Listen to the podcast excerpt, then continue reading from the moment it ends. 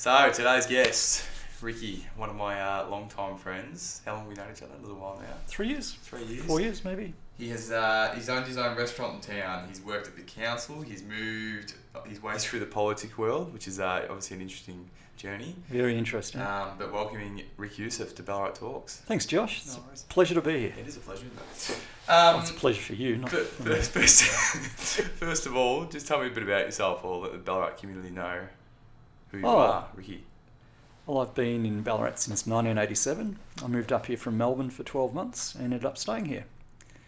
After I'd been here about three months, I was driving up the Western Highway and saw this old school, old school off the side of the road, and I thought I might buy that, turn that into a house. And uh, rang the education department. They weren't going to sell it. A month later, I bought it at auction, and um, and that sort of cemented me to living in, in Ballarat forever. Where was the school? Uh, up near Cardigan. Uh, it's not actually at the village. It's on the right hand side, heading towards towards Cardigan Village. It's on the highway, or on the old highway, Yeah. and it's about seven k's past the Arch of Victory. So obviously the full reno on it. Yeah, yeah, yeah. Turned turned into a house, put in a couple of bedrooms, a loft, Yep. uh, a bathroom, and a kitchen. It was twenty foot. I think it's about twenty foot long and uh, 20, 20 foot across and thirty six foot long. Yeah. so it's quite small. And I did all this before all the renovation programs had been on TV, so I had no idea what I was doing. Yep. Went and spoke to a draftsman. They did some designs for me, and um, lived there for a few years. It was a really nice place to live. Very nice. Um, now, I wasn't really sure where this conversation was going to go because I've No. obviously known you for a long time. Yes. Uh, and we've had uh, many conversations about Ballarat at the time you've had here. Yeah, usually at sort of seven o'clock in the morning or six o'clock in the morning at the gym. I train Rick. I train Rick for the people that Yeah. know. So we, we have some uh, deep discussions, as most trainers will know. It gets pretty deep. Um, first of all, tell me about your restaurant in town. Oh, right. So after I'd been here about um, about four or five years, my father said to me one day, uh, "How's work?" And I said, "Shit." And he said, "Well, why don't you open a restaurant?"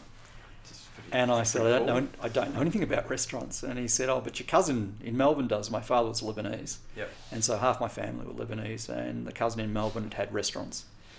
And um, so we opened a restaurant. We got a bit of help from the health surveyor, uh, who was Alex Seruri at the time, and uh, found a great building on Sturt Street. What's it now? What's, what's that building now? Uh, it's now a um, it's now a Chi- an Asian restaurant of some description. It's I think it's number twelve Sturt Street. So the bottom end of Sturt Street on the left hand side, walking down towards the Mall. It's like Brown Grain or something? No, no, no, too further down, Further right, down. right down the bottom near the ice cream place.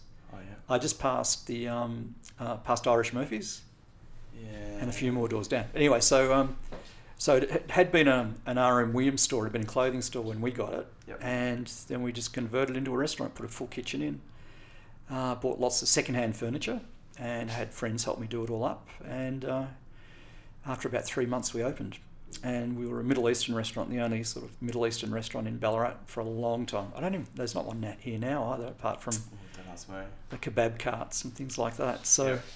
and we had a really successful run for about four years. Yep. Really hard work. Um, if anyone ever says to you, open a restaurant, Oh, just no just chance. say say no. I thought about like I, I think about like all the boys around town, like even the boys from Hire or Yeah. uh, even like Moon and Mountain with Teddy, and that I just think to myself, the nightmare must be the staff. Like not saying that like not the, the staff aren't nightmare. I'm saying like Ma- people, man- yeah, management and that, like keeping Yeah. keeping staff going, or you know someone's called in sick, or Ma- Managing staff's a big issue, and keeping good cooks and chefs was a bit of an issue. yeah, Um, I was really naive and really didn't know what I was doing, and so um, I think I treated some staff fairly badly. And uh. Yeah, but but um, I was but- stressed. I understand. Stress gets people. Yeah, so I was really, I was really stressed. I was in my, um, I suppose I was in my early thirties when, when I opened it. Had really no idea. I took leave from work Yep. for um, for twelve months. I had, I had long service leave, and then I took uh, leave without pay. Yep. And then after two years work, told, I was working for the public service. They said resign or come back, Oh, Jeez. Okay. and I thought I'll go back. So I ran the restaurant at night, Yep. five nights a week, and worked five days full time. Yep. So I'd finish work at five o'clock and go across to the restaurant, get there about five thirty, open at six, work through to ten or eleven, Yep. close, go home to bed, get up, go to work. Is it worth it? Um, Like, like, did like? I made money, Yeah. which is good. I, we weren't fully licensed. I would have made a lot of money if we'd been fully licensed, but we made money, or I made money, and it um, and it was successful. And I sold it. Um, I had it on the market for probably two and a half years, and when I sold it, it was really exciting. It was really good. It was a really good Relief to sell it. shoulders. Oh, huge, huge Yeah. relief. And uh, my life then returned to normal. But having a restaurant is a lifestyle. It's not a. It's not a job. Cool. And so you, It just, well, it'd just non-stop. it's non-stop. And people people used to say to me, "Oh, you know, it's okay going to a restaurant and you see the staff having fun and it looks really good." Yep. But when you're actually running it, and when you're at the back, and when you've got people not turning up, or if you've got uh, food not not coming, or or um, or other issues, it's just very very difficult. Yeah. And uh, and we had some problems. I mean, we had a couple of work cover claims. Had a had a had one of our cooks cut her hand really badly, and Just put it on you. yeah, well, no, no, well, she we did the right thing. She did the right thing. Yeah, but yeah. um, and then and we had a full house that night, and I, I rang a friend up and said, look, you know, um, we need some we need someone to come and help wait. So I went from the from waiting to the kitchen. Yep. And we had about 80 people in, and we're halfway through service, and it was just crazy. And I, this friend said, "Oh, what should I wear?" And I said, "I just wear, wear something see-through." I was just joking. Anyway, she turned she turned up with this see-through top on with a flesh-coloured A girl th- yeah, yeah, thing underneath, and she said, "Is this okay?" And I thought, "Oh God, what have I done?" But um, but she's still a good friend. A lot of the staff still are friends. I still see people still pop up, and um, Do you have any big stories from there? Like I imagine Oh, look- years there, you got something that's like. oh yeah, there were some stories, but uh, but the the one I remember the most is um, we had a table of women come in, and and I thought they were I thought they were gay, they were all lesbians, Yep. and because they were all a bit you know a bit, bit rough and ready, and and there was about twelve of them. And um, at, this, at that time, my mate who used to own the Union Hotel directly across the road, Michael Tonks, which a lot of people a lot of people know Michael. That's the apartment. Is that the apartments now? There? apartments. Yeah, yeah, yeah, yeah. yeah. So uh, he um, he thought he'd try to make a bit of money on weekends by running a gay bar there on Sundays. Oh, yeah.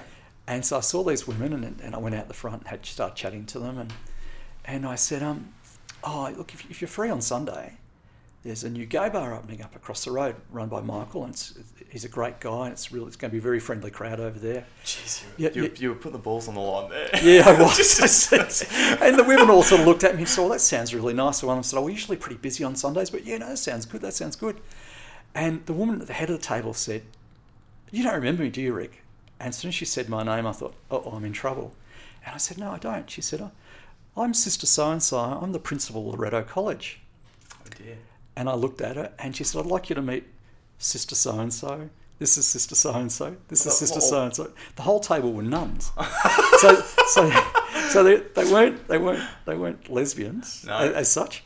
And um, so I just, I just ran off. I was gonna say, shut up and walk away there. But anyway, then a week later, I got a phone call, uh, a message left on the answering machine from another nun saying, "Oh, look, I'm Sister Chris from the Sisters of Mercy in Ballarat. And we'd like to book a table for six, and uh, at this time and this day." And she said, "Oh, by the way, I've just checked with the girls. Oh, none of us are lesbians." so, so word, so words get around. so word had got around in the um, in the Catholic community. So it was very funny, and it was uh, it was very embarrassing for me, and um, yeah, but it was good. It was good. They came back. It was good. Yeah, right. Yeah, and another time we had some people who, you know, at, in the early days we had a lot of uh, teething problems, and some people had to wait a long time for their meals, which was difficult. Yep.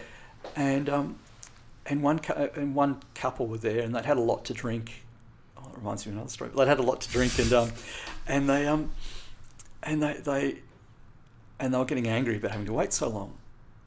And um, I walked over to them because they were angry, and I said, "Well, I'm really sorry, but your meal's on its way out. We're never coming back.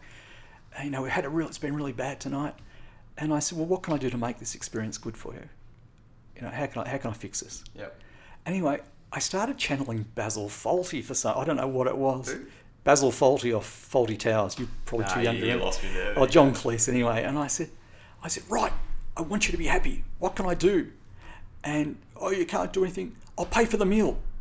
I'll pay for your meals. It'll cost you nothing. Because yeah. And oh well, we're still unhappy. I'll get you wine. I've got wine in the kitchen. Have it for free. Jeez, I would've told and. That- and um, anyway, there are all these people in the restaurant. Everything had gone quiet, and they're watching me and listening to me. And anyway, these people left. I didn't charge them, and then everyone just clapped as they left. Oh. So they're And- assholes. They're assholes, Okay, and so okay. they were really happy. But we had another couple in who were regulars, who were elderly, and they um, they had a fair bit to drink. And uh, anyway, the husband ran past me, and ran through the kitchen Yeah. and disappeared. I thought, where's he gone? And I went up to his wife and said, what's happened to Ron? And she said, oh, he's not very well. Anyway, he came in, went to the toilet and cleaned up and went and sat down. And I went up to him and said, you okay? And he said, oh, I've been a bit sick. And he'd been sick in our backyard. He'd had too much to drink Yeah, as well. yeah. And his wife leaned forward and said, look, he's lost his teeth. Oh, I, I spew him. Yeah, his false teeth had come out when he was spewing out the back. And he said, oh, do you reckon you can go find them? And I said, no. There's a line, mate. There's a line. There's a there. line. Yeah. No, no. so anyway, Ron went back out the back and found them and rinsed them under the tap. Yuck. Yuck. So they're the good, they're the funny stories, but uh, yeah, there's lots of other stories, but they're probably them. Bit inappropriate, mate. Yeah, some of them are a bit inappropriate. you can speak your mind here, I don't mind. yeah. Um, and then you sort of moved on to the, the political world, didn't you? After that, or was that like you were in the you're in the news? Uh, I was Yeah. work. I was well prior to the restaurant. I was working at the Commonwealth Employment Service Yeah. in Ballarat, and so I did that. I'd come up here to work for them for twelve months on a contract Yeah, uh, from Melbourne, and then I ended up staying here for forever. yeah, And during my time at the um, at the CES, the, the staff there were really shy, Yeah. and they were, and they never wanted to do any media or, or anything. There was lots of stuff happening in the media with the CES at the time. Unemployment was going through the roof, and there were all these new job programs being being created. So I became the face of the CES in Ballarat on television, on the radio, Okay. which was really good fun. I had a great time, and then I got to do a program on Channel Six on BTV Six called Job Shop every Thursday night. for Just shop with Ricky, baby. every Thursday night for three minutes just before the news. So it was a really high rating program right across across rest, Western Victoria. Oh, so you'd be like, give us a bit of an intro. How would you? How would you? Could you remember any lines? Like how? Uh, like what was your intro to the start?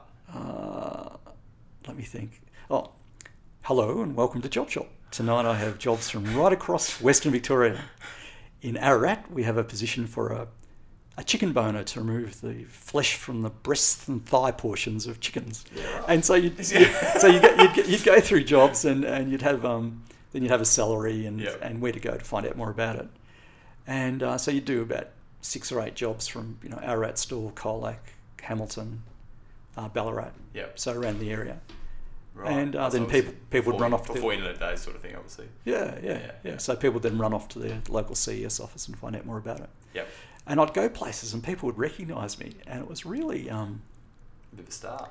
it was really funny. It was really funny, and I was really bad. I've got some old um, VHS videos of me doing it, Yep. and I was pretty bad.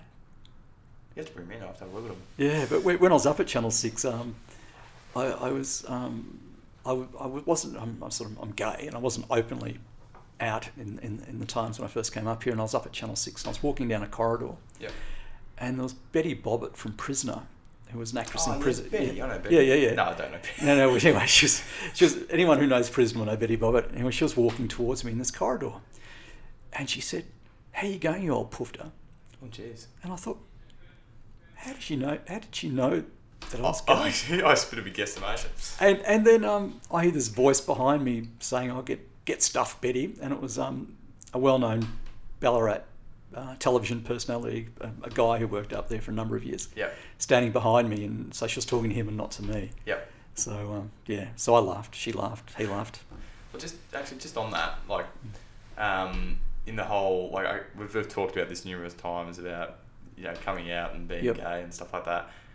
How hard was it? It was obviously super hard back in the day. Because even like now, like I, I feel like obviously now it's accepted. Like, Yes. like it's all, like all the old school mentality way of thinking, or like it's pretty much all gone. Well, not all gone out the door. Obviously, I'm not in your situation, but Yeah. how do you, how did you?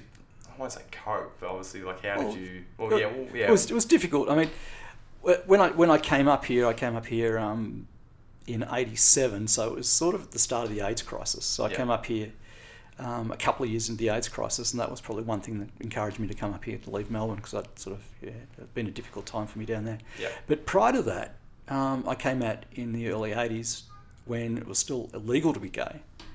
So the law reform, uh, the laws changed, I think, 40 years ago. Which makes no sense. I don't Today. Get, can you explain that to me, Ricky? I don't. I don't I don't- understand I don't how know. your your decisions.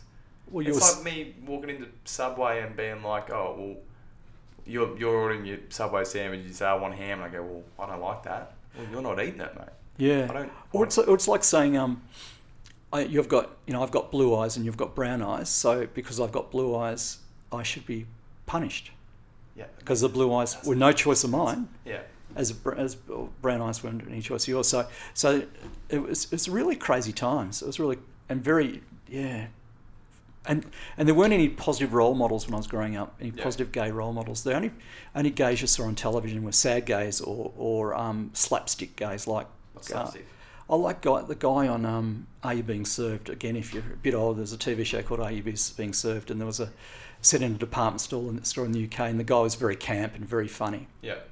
and or number 96 which is again a number uh, another really old um, television show from australia Yep. where one of the act where one of the um, characters was a gay lawyer uh, joe hasham was the actor and they were the only role models there was no one any there was no one else there was no sports people or no no other actors no gay actors who were openly gay Yep. um, there's nothing so so you, it was, until you found other gay people, you were really alone.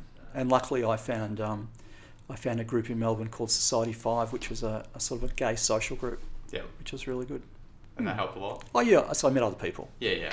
and it took a lot to walk along in there to meet, to to to, to open the door and say hello. Do you feel like it's obviously changed now or not? Oh yeah, yeah. But it's funny. I, I run a um, I run a gay coffee group here on Yeah. Thursday mornings, and we we promote it on a on a, a gay Facebook page, Ballarat, Ballarat Rainbow Ballarat Facebook page. Yep. And we still get people turning up who are really nervous, like people in their thirties or forties or fifties, For what reason?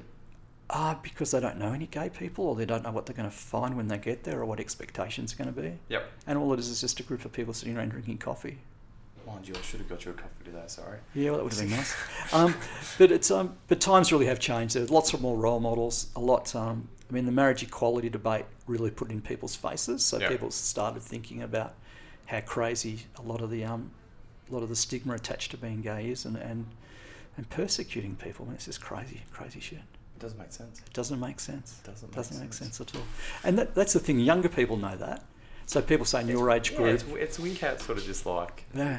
like even like the old like I said the older generation when you look at like grandpas and you know pops and things like Yeah. that you still get a lot of that sort of the racist sense or the even the stigma of the gays and things The like that. Homophobia, just- homophobia. I just yeah. think, oh Jesus Christ. Well, I remember back in my days at the CES, I, I might have told you this story once before, where I was, we used to go on conferences and we'd have to share rooms with people. I really hated hated it, but I used to share a room with a guy from the CES here who was a really nice guy, and um, and I remember being at lunch one day and. and and one of the CS managers from Bendigo was saying, "Oh, well, you know, one day I had to share a room with John, someone, and I had to sleep with a, you know, with an eye open because you know he was gay, and I didn't know what was going to happen to me." And and I just looked at him and thought, "How, how, how pathetic." Yeah. I mean, and I said really loudly to the woman beside me, "Isn't it funny how the ugly ones are worried about the gays wanting to jump them?" Do you do you get revved up now? Like if someone says something in your face, Well, they you d- wonder, they- well, they- they don't. they don't. Yeah. But if Like like they It's- it's say more- it in like a joking way. Like there's obviously there's a difference between joking and stuff like that. But like is like you know how people will do like just palm it off like that type of thing. Like yeah, and what you obviously tell between if he's serious or not. But like, Yeah. do you say something? Do you say well? some look sometimes I, I I I don't keep my mouth shut enough. I don't think sometimes, but it depends who's saying it. Yeah. If it's someone who I who I know is um, is homophobic or is just a shit, Yeah. I'll say something. Yeah. But normally I just laugh. Yeah, people, are- you know, a lot of pathetic people out there. Yeah. It's, it's pretty full on. Yeah. But Um, but coming up here was funny because the, the the gay community up here was really ten years behind Melbourne when I came up here in the eighties. Like there weren't any, there wasn't any nightclubs or any um, venues to go to. There was a gay group here that advertised in the Courier. Yep. That's before social media, and it was just a group of guys and a couple of women would get together, just to have coffees at someone's house. Yep. But most gays in Ballarat used to go to Melbourne, or gays and lesbians would go to Melbourne to go to nightclubs and things down there. Yep. So there was, I mean, the provincial hotel used to have a gay night. Just down the road here? Yeah, just down the Oh, road yeah, here. yeah. And uh, uh, Irish Murphys when it was the Camp Hotel.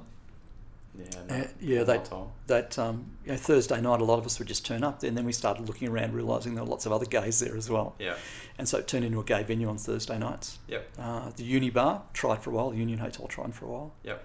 Um, I think there was even something happening in the in the um, in Craig's in the basement there. I think there was something Basement. I know there was a basement. Yeah, there. they used to have a jazz bar down in the basement there. Then they started it started becoming a, a place where, where gays would, would, would um, gather and drink. Yeah. Mm. Yeah. Right.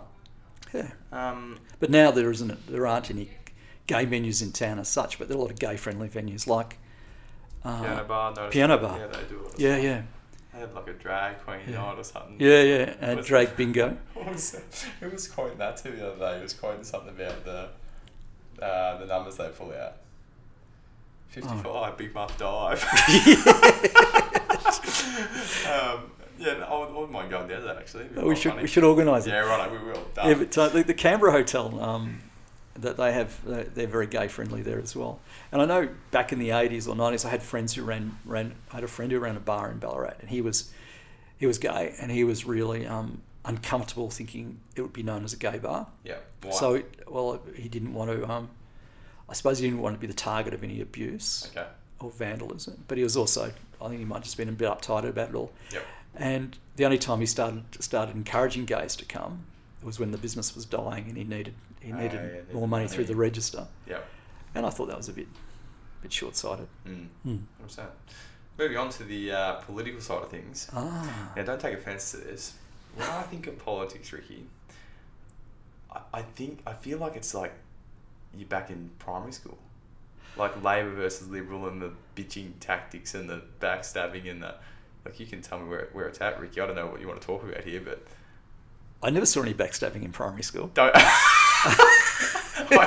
I don't know what school you went to. No, I know what you mean. And if you watch um, if you watch Question Time on TV, Yep. uh, or listen to it on the radio, it's um, it is pretty um, it's pretty full on. Full on, all right. Uh, unless you're there, if you're sitting there, you can actually hear what's being said. Yep. So if you're in the chamber, which any member of the public can go there, and it's uh, if you want, if you're in Canberra during election time, uh, during um, during uh, Parliament, Yep. um, it's really, it's really, it is really, it is very childish, but but it's all part of the game, I suppose. And a lot of time there are sensible deb- debates happening in Parliament. Uh, people are representing their constituents. Yep. Uh, we've had excellent representation in Ballarat for a number of years now with Catherine King. And prior to Catherine, we had um, Michael Ronaldson, who everyone liked as well, Yep. or loved. They loved Catherine, they loved Michael, who was Liberal, so Yep. Catherine's Labor. Yep. Prior to Michael, we had um, an, um, we've had uh, a John Mildren, who was excellent Labor member, and then Liberal members prior to him. Yep. So, um, so if you put aside, you know, the bickering and and the, um, you know, the shit fights you see, and the and start and think about what you need as a constituent. If you've got an issue, if you've got a concern, if you're having trouble with Centrelink or or with Veterans Affairs or, or, getting a passport or Yep. or anything like that, you've got someone you can turn to. Yep. And Catherine's office will help you, Yep. or your local federal member will help you. But it is it is it is discouraging. Oh, I reckon it'd be a very Yeah. hard industry to work into. Like It was really hard like to work. either- like I, I don't care either way. To be honest, I'm Mm. Like I, I feel like nothing, nothing someone from Labor or Liberal is going to do is going to affect my life that much. Do you believe or not? Well, well, it could. I mean, if there was, yeah, it could. but It could. crazy amounts, not crazy amounts. Well, pension age. If they raise the pension age to seventy, Yeah. that means you've got to wait another three years for your pension. Yeah. That'll affect you in the long term. It won't affect you now. Or if they changed um, super superannuation arrangements, or they changed tax tax on your industry. Yeah. Okay. Well, I'm probably not well versed in this. Uh, So, so, so, so there are things that could happen to could happen to you directly or indirectly Yep. through through changes. And if if things happen, that's when you can go to your federal member and lobby them. Yep. or as an or as an industry group. You know, if, if there's a group of um, gym owners, Yep. like like recently, a number of gym owners in Ballarat with the um, with the shutdown, were trying to were lobbying the state members about lifting the shutdown, or um, Oh yeah, I did see a lot of it. Yeah. obviously. Yeah. and there's ways of doing things. I'm not sure they did it very successfully, No, I don't But, think um, it was. mm, yeah. but there are ways of doing it where you can be where you can be a lot more um, targeted and a lot lot more gentle. They were using a sledgehammer. They weren't really. No. I don't think they did it very well. No. That's why they need they need people who've worked in the industry to help them. Yeah, well, they probably should have just gone to somebody like that, shouldn't they? Yeah, yeah, they should have, and yeah. So it, it is um it's a tough game. I worked in it from 2000. And, I started with Catherine when she was elected in 2001, Yep. and my last gig, uh, Okay, well, no. uh, well, my last gig federally Yeah. finished um, at the end of 2000 and 2011, started 2012, Yeah. and then I came back here in 2015 and worked for um, Sharon Knight, Jaala Pulford, Yep. and then um, Michaela Settle for the last two years. And I retired in September. Yeah. So there's a real difference between working in federal politics and state politics. It's, Yeah. uh, yeah. So the good thing about federal politics is you get to travel a lot. So yeah, I was going to say, what are the perks of it? The travel. the travel. Do you get there's something pension wise after it? Is that how it works or not? No, well, sort of. Yeah, yeah, sort of. There's different pensions, Yeah. and um, there's old pension schemes and new pension schemes. Uh, the superannuation's better. Yeah. Uh, working federal, you get good superannuation. Uh, I think it's about 15.4% Okay. rather than 9.5. So that's pretty good. It's pretty solid. Whereas state government, it's um, it's it's um, it's pretty um, it's pretty standard. Yeah. Well, I worked when I was working in Canberra. I worked for a number of MPs, and I worked for Peter Garrett for 12 months. Yep. and that was pretty fantastic. He was a great guy to great guy to work for. He was doing the education minister then, so I was working with him during the Gonski times, Yep. Gonski school funding, and uh, he was great to work with. Was there anything? You, um, I don't know if you can talk about that, but was there anything that you saw that was like didn't sit well with you at during your time in like In politics, yeah uh, or in Canberra? politics? No, not really. No, I, I got really frustrated sometimes when people would come in. I used to do a lot of constituent work, so Yeah. I'd help people with problems, Yep. and I used to get frustrated sometimes dealing with government departments, Yep. trying to sort stuff out that just seemed really, really obvious, Yeah. And they As in what someone would call you from town, then you'd have to call on their behalf, sort of thing. Yeah, yeah. So someone normally they'd either write a letter to you know Catherine or Michaela, Yep. or they'd send an email, or they'd come and knock on the door, Yep. and I'd sit down with them and talk to them about what the issue was, and then try to sort it out for them. A lot of issues were very, very simple to sort out, Yep. but some were very complicated, and um, um, and I used to get frustrated, especially towards the end. I'd get really frustrated that I couldn't sort out something that I saw as very simple, Yep. and uh, yeah, so Now, uh, I do have some questions for you, Ricky. Over your time, I'm not saying you've been here for a, a, a long time, but you've been here a lot longer than some people. yes. Is there anything that's stuck in your head throughout time that's like, you know, there's like someone said something to you and it's just never left? Like it's Oh. been something that you've lived your life by or something you've sort of yeah, carried on through?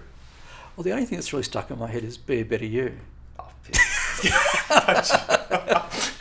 Inside jokes. I, I, I don't I don't know. Um, no, I, I don't know. Um, Stuff that's really stuck with yeah, I, I tell you. Look, I tell you. Um, but yeah, before the restaurant, I never really, I never, I didn't realize how much, um, how much resilience I had, or how much I could really push myself to the limit. Yep. and and that was really, I mean, that was really um, eye opening. When I thought I really had nothing more to give, and it turned out I did. Yep. And when I was working with Peter Garrett, um, I did things up there that I, I didn't. I mean, he'd asked me to do things, and I thought, well, I can't do that. You know, I didn't have the ability to do it. Yep. And I thought, well, if he's asked me, he must think I can do it. And so I could, Yep. and I'd do it. And um, I just think I just think we all underestimate our abilities and what we can and can't do, and what our li- and what our limits are. You like eh, even thinking about like I think like my business partner obviously I've talked about Harley a lot. Yeah, Like I, I can't get over his mental ability just to do whatever. Like he's just oh I'm gonna do a marathon. I'm gonna do it's like the David Goggins. I don't know if you heard of him, the guy in America. That's just like just beyond what you think you can do ever. yeah, yeah. I think everybody's got that in them. It's just Well, I, uh, I've I've never been a, a I've never been a um, an active person, and when I was in Canberra, some of my friends decided to go walking, yep. so I went walking with them, and then some of them started doing a bit of running. So I did try to do two and three kilometre runs with them, which was really really hard. And then one of them said, "Look, the YMCA's got a running group to do five k runs or six k runs." So I joined that. I could run six k's, and then they said, "Oh, there's a ten k running group. You should join that." So I did. And then uh, I did the city to surf run a few times, and which is 14 k's. And then they said, if you can run 14 k's, Run 21 and a You half. can run Yeah, 21 and a 20, half. yeah.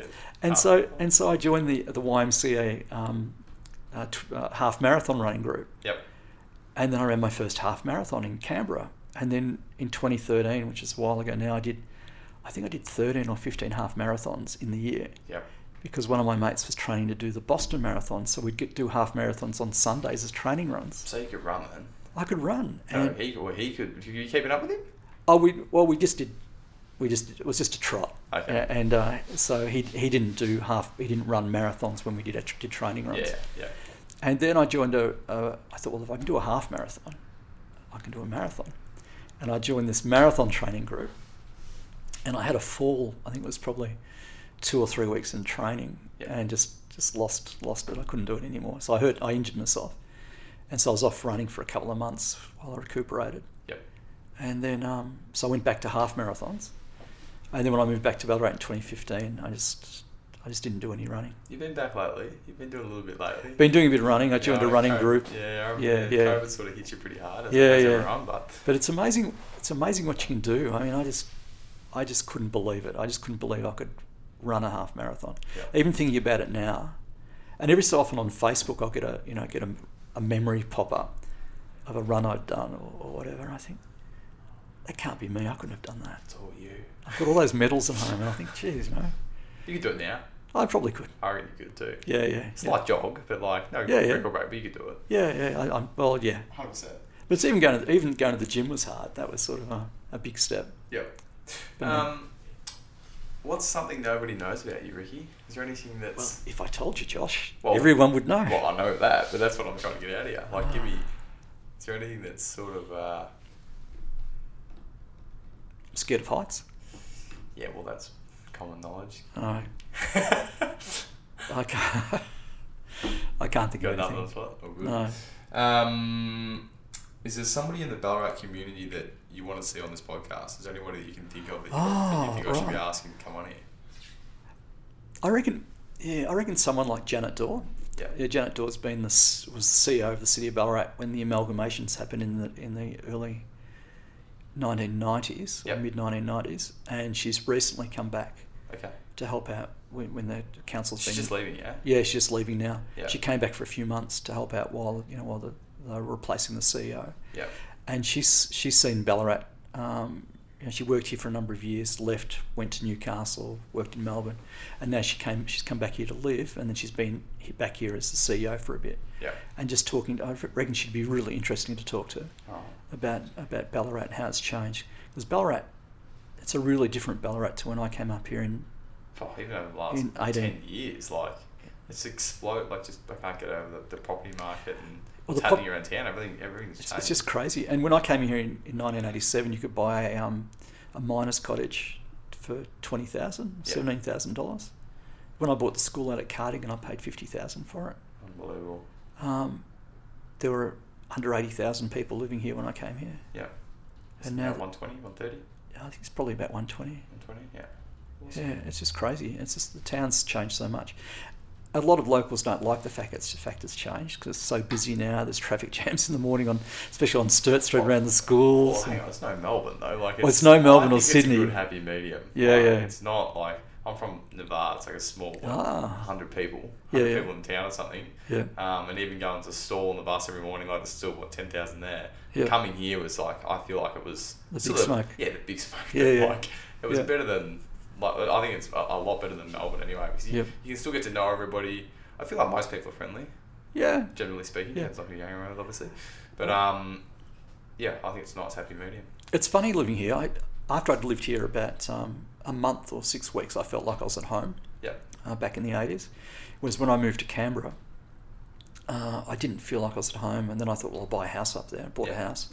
I still didn't feel like I belonged or I was at home. Okay. And I spent a lot of time looking at houses back here Yeah. to come back. And after nine years, I did. Well, one, one thing someone wouldn't know about me is I'm from, my mother was from Donald in north central Victoria. The Magic Man. The, the Magic Man. You know, uh, Um, Pat Allen. Pat Allen's from Donald. Yeah, he's still. Is he still? Yeah. He's still going. He's still got just, I think. I don't think he's, don't think he's very well. Nineties, eighty, I don't uh, know. late eighties. Well, I went past his house. I was up there a few months ago. and I went past his house, and all the signs are still up out the front. Right. Yeah, So so, Pat, Pat Allen, for people that aren't listening, he he was like, he's everybody. All the country footy clubs and that would know him for just. He, he always would get your players going.